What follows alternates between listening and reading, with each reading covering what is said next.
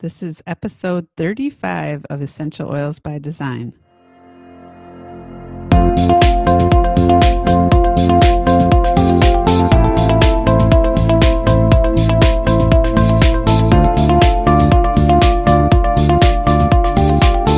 Hi, everyone. You're listening to Essential Oils by Design, the podcast about essential oils and human design and how they work so beautifully together.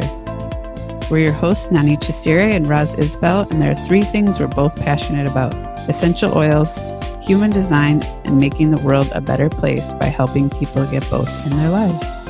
Hi, Roz. Hi, Nani. So, today we're going to talk about jargon in the human design world, I guess. We are going to break down some words that you might hear and make sure that you understand what they mean.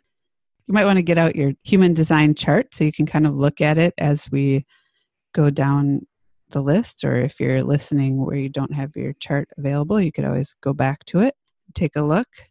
Roz, I don't know if you have something else to add before we jump right in. Yes, I, I really just want to say that Nani and I do realize that we tend to use language that is very much based around human design and the information that Ra Uru got was that he was to call things by particular names. And when you overlay those terms with all of the information that human design brings, it can get pretty confusing. So we thought it was about time that we did an episode to help to break that down for you, to help you to understand what the different pieces of human design were. So buckle up, grab a pen and paper if that's who you are, and we're going to go through a whole lot of terminology. So this is going to be a two parter. So hopefully by the end of these two episodes, you'll understand human design a whole lot more. The first thing that we're going to talk about is just the chart and what that means because you could listen to our podcast and learn about human design and essential oils, but you may have not even ever looked at a chart. So you can go to something like freehumandesignchart.com and put in your birth information, and it will populate a chart based on the information that you put in, and that's called your human design chart. And it tells you so many things. It could take 10 hours or more to tell you all the things that we could find in there. Yeah, so that chart is it's often referred to as the body graph. So if you ever see the term body graph, you know that that's referring to what we tend to call the human design chart. The human design chart is that image of a person with a triangle superimposed over it with a whole lot of shapes, triangles and diamonds and squares on it. And usually some of those triangles and squares and diamonds are coloured in. And most of the time, they are coloured in in the same colours. So most of the time, if the triangle at the top of the chart's coloured in, it's going to be yellow. And if the triangle under that is coloured in, it's going to be green. But I say most of the time because some people have got a little bit artistic and have started putting their own colours into the body graph and often you find they're related to the chakras. There's no right or wrong about that. Any any color is is fine. It's just that when ra was given the information when he downloaded the system and if you want to know more about that, there's an episode on the history of human design. If you go back through our episodes, what happened was he was told by the voice to make the human design body graph certain colors and the shapes should be certain colors. So nobody knows why. Maybe Ra knows why, but Ra's not here to tell us anymore, unfortunately. So, yes, that's the human design chart.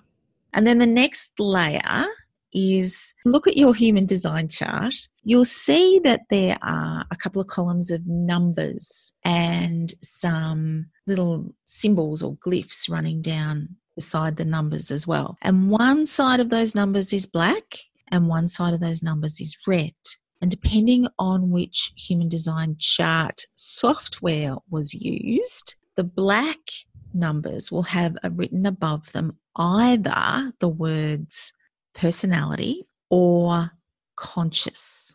And the numbers on the other side that are in red will have written above them either design or unconscious. Can you see how confusing it is? And we haven't even really gotten five minutes into this conversation. But the black numbers are either personality or conscious, and the red numbers are either design or unconscious. And they refer to the red and black lines in your chart, which we'll talk about later on. So even the word design and personality and conscious and unconscious as Roz said, we're going to tell you more about what the details mean underneath. But the red is kind of like your life plan or what you came here to do on earth. And it's kind of, it can be your personality that other people know about you and you you may not even like realize it about yourself but other people can feel that piece of you and it's how you live out your life and the black is kind of like your soul that comes and is coming here to learn lessons. And so, it, yeah, a lot of the energies on the black side you might know about. Like, that's why they call it conscious because you might like relate to those energies, but they're often there to show you some lessons or different things that you came here to learn. And sometimes they're struggles, but it's for the greater purpose for yourself, for the greater spiritual purpose. Yeah, beautiful. So, just to maybe summarize, the black numbers are the conscious numbers, the ones that you are conscious about, the ones that you know. Once you are capable of conscious thought, you know that's who you are. The red numbers are the unconscious numbers, and they are the ones that you're not necessarily aware of, but other people are, as Nani said. And oftentimes you don't even know that they're who you are until you get to around about 40 once you get to about the age of 40 you start to have enough experience under your belt to know oh yes well people have told me often enough that that's who i am and i have some innate feeling that that's who i am. But often if you're doing a reading for somebody under the age of 40 you know maybe in their 20s they don't recognize that those red numbers in themselves but other people definitely do the next thing we're going to talk about is type, and we've talked about this a lot. But there's ways to look at your chart and see based on what shapes are filled in what type you are. But really, the easiest way to find that is in a summary section, and it will just tell you you are a manifester, generator, manifesting generator, projector, or reflector. And those are how you interact with the world and there's different components to it which we're going to talk about the jargon for those components next. So the next one we're going to talk about is strategy. So just to be clear we've done the human design chart we've done conscious and unconscious or design and personality we've done type we're now doing strategy. So when we refer to strategy in human design, we're referring to a specific way of behaving to make a decision or take action that's correct for your type. So the strategy is what you need to do for your type to be in flow, basically. The strategy is Roz could tell you it's it's how you follow your natural groove. For example, the generator is to wait to respond. I know that one very well because I'm a generator. And manifester is to inform, and manifesting generator is to wait to respond and inform. The projector is to wait to be invited, and the reflector is to wait for the moon cycle. Then, once you know your strategy, you still want to know what your authority is. So, your authority is just a tool for living and making decisions and it depends on what's defined in your chart. And in general i mean the biggest population is generators and manifesting generators and their authority is the sacral uh-huh or uh-uh. But of course there are many other types of authorities. So the authority is the way that you make decisions and one of the easiest ones to explain is the emotional authority which 50% of the population have this, and that just means you have to wait through your emotional waves to make decisions. The different authorities have different ways that tell you when a decision is right for you or not. For example, like if you have splenic authority, it's like this instant hit that tells you if something's right for you or not. So it's kind of maybe the opposite of the emotional authority. Yeah, so just check your chart to see what your authority is and you can look that up quite easily. And we have done episodes on emotional authority. And down the track, we'll definitely do an episode on the other types of authorities as well. We've also done sacral. Yeah, we've done sacral yeah. authority too. So that is authority, and it's it's kind of like a, a little sneaky overlay, but it's a very important part of who you are. So, the next thing we want to talk about is the not self. What on earth does it mean when we talk about the not self? It's not a very nice term really, is it? It's it's really you when you're out of alignment. You when you're not acting in accordance with your strategy. You have sorry if you heard my dog scratching in the background. You have the potential to experience what is known as the not self. So, in broad terms, if you are a generator type, the not self theme, the not self emotional theme is frustration. If you're a projector, the not self theme would be bitterness. If you are a manifester, the not self theme is anger. And if you are a reflector, the not self theme is disappointment. And if you're a manifesting generator, you are particularly lucky because you get two not self themes. You get frustration and anger because you get the frustration from the generator part and the anger from the manifester part. So they are the what you experience and they're actually a really cool sign if you're a generator and you are feeling frustrated it's kind of like somebody holding this massive stop sign up in front of you and saying, Stop, you're frustrated. Something's going wrong. You're out of alignment. You're not responding. You're not asking your sacral. You're not doing what your sacral tells you to do. That's what we mean by acting out the not self. And and look, the not self can also come about at much deeper levels of the chart, you know, into the gates and the channels and that sort of thing. But for the purposes of what we're discussing today, we'll talk about them in terms of the actual types. I sometimes think of it as when you're feeling inauthentic. When you're authentic, you're in alignment. And when you're feeling inauthentic, you're in that not self place. Another way that I've thought about it is like you're possibly wearing a mask. Would you say that, Roz? Absolutely. Absolutely. Being someone that you are not hiding either deliberately or being unaware that you're hiding behind a mask. Yes. There's nothing wrong with this, but then those emotions kind of shake you out of it. So we're not going to talk about a lot of essential oils on this, and I'm not going to even go into detail for each type because we've done that on many other episodes, and I don't want to tell you the same thing again. But I do want to tell you there's an oil of unmasking, which is super cool, and it's black pepper. And I don't know, has it been replaced with pink pepper or is there no, also no, no, they're still okay. doing both, which is lovely because they're both very, very cool, very, very good oils.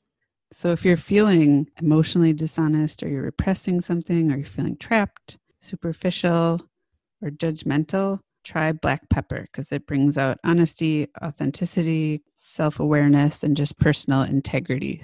I love that. I love that. You know, black pepper is a beautiful oil to use in your perfume blends. So, if you're making yourself an essential oil perfume blend, and you can use some of the suggestions that we've made over the episodes to make a perfume blend for yourself, black pepper can really be that special sauce, if you like, that can really lift a perfume to next level and really make it something a little bit mysterious and unique and, and specifically you. And while it's doing that, making your perfume blend smell better, it's helping you to be who you are, to be the truth of who you are. It's a great oil and it's probably one you'll hear us talk about a lot more in, in future episodes. But yeah, great choice, Nani. Great choice.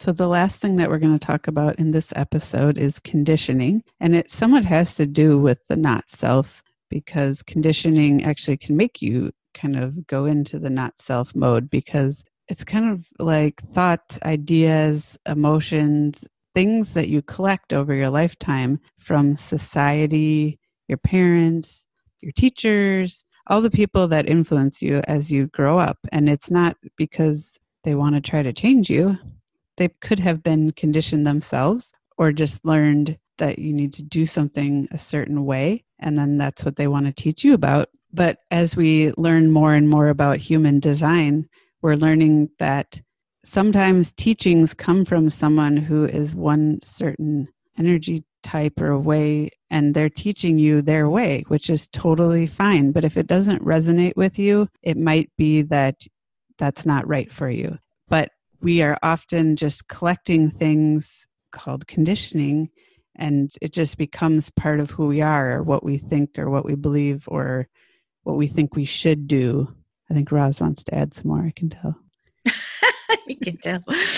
Yeah, uh, really, it's I'm just nodding my head in agreement with you. Conditioning is just one of those things that is almost impossible to avoid these days. I think I've said this before on the podcast. Now, I don't say this to be controversial at all, but there is a very strong argument to suggest that know, the second that we're born in a hospital room, under fluorescent lights with an obstetrician at one end catching us or pulling us out, whatever the case may be, we've been conditioned. You know, that's just the first type of conditioning that can affect us.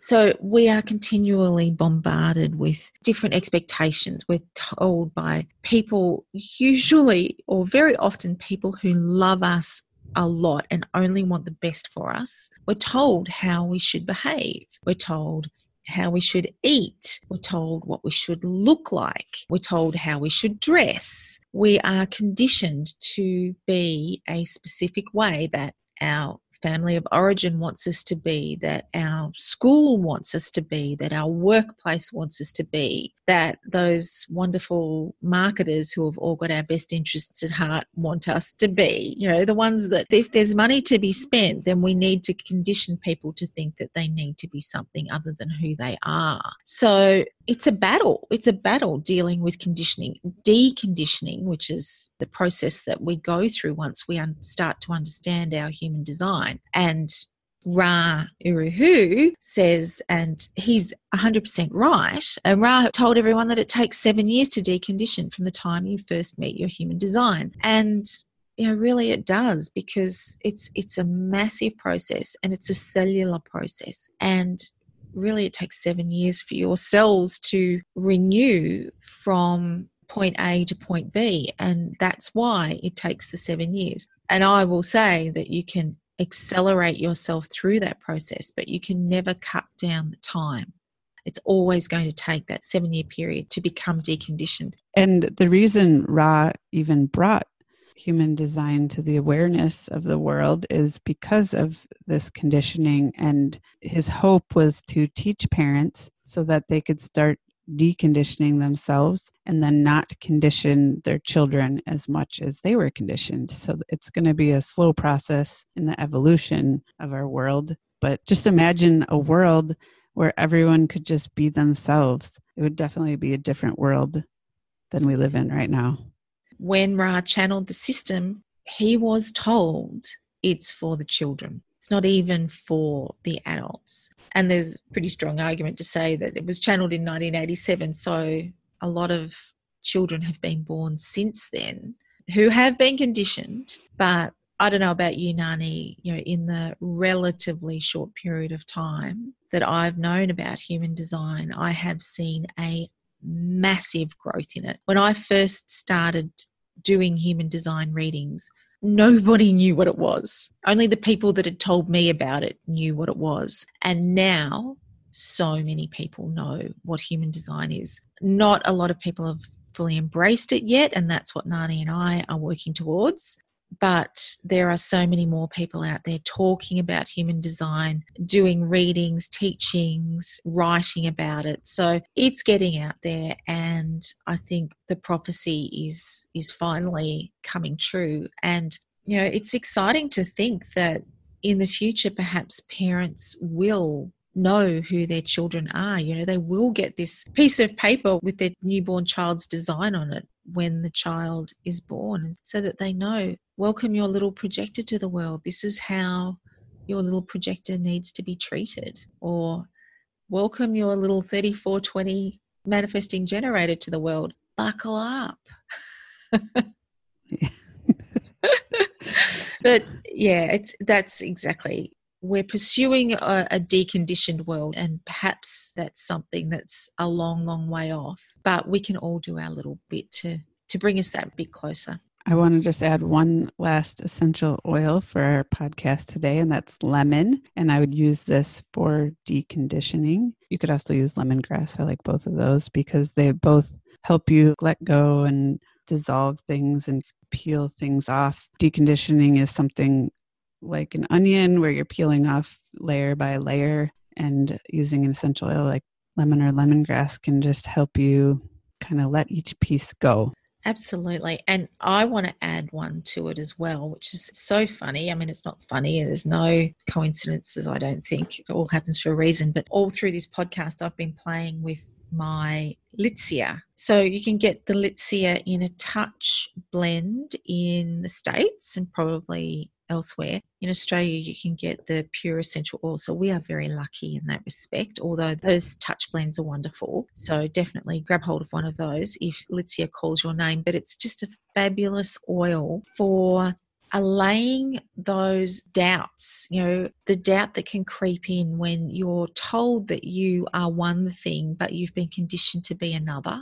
And it can really help to like Nani was saying before about peeling away the layers of the onion, it can really help with that renewal process, bringing forth the real you. So have a look at that one as an option as well. So we're going to finish up here and we will be back in the next episode with some more human design jargon. Hope you've enjoyed this. If you've got any questions about anything that we have discussed, any of the terminologies that we used or anything to do with this particular program or indeed any episodes that we do, please let us know. You can email us at oils by design podcast at gmail.com or you can contact us at either of our websites where we both have essential oils businesses based and we both have human design businesses based. So Nani's website is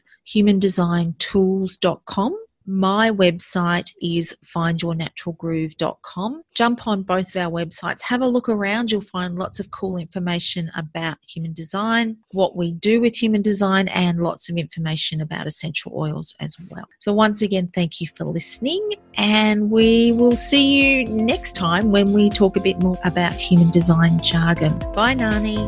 Bye, Roz. Bye, everyone. Bye.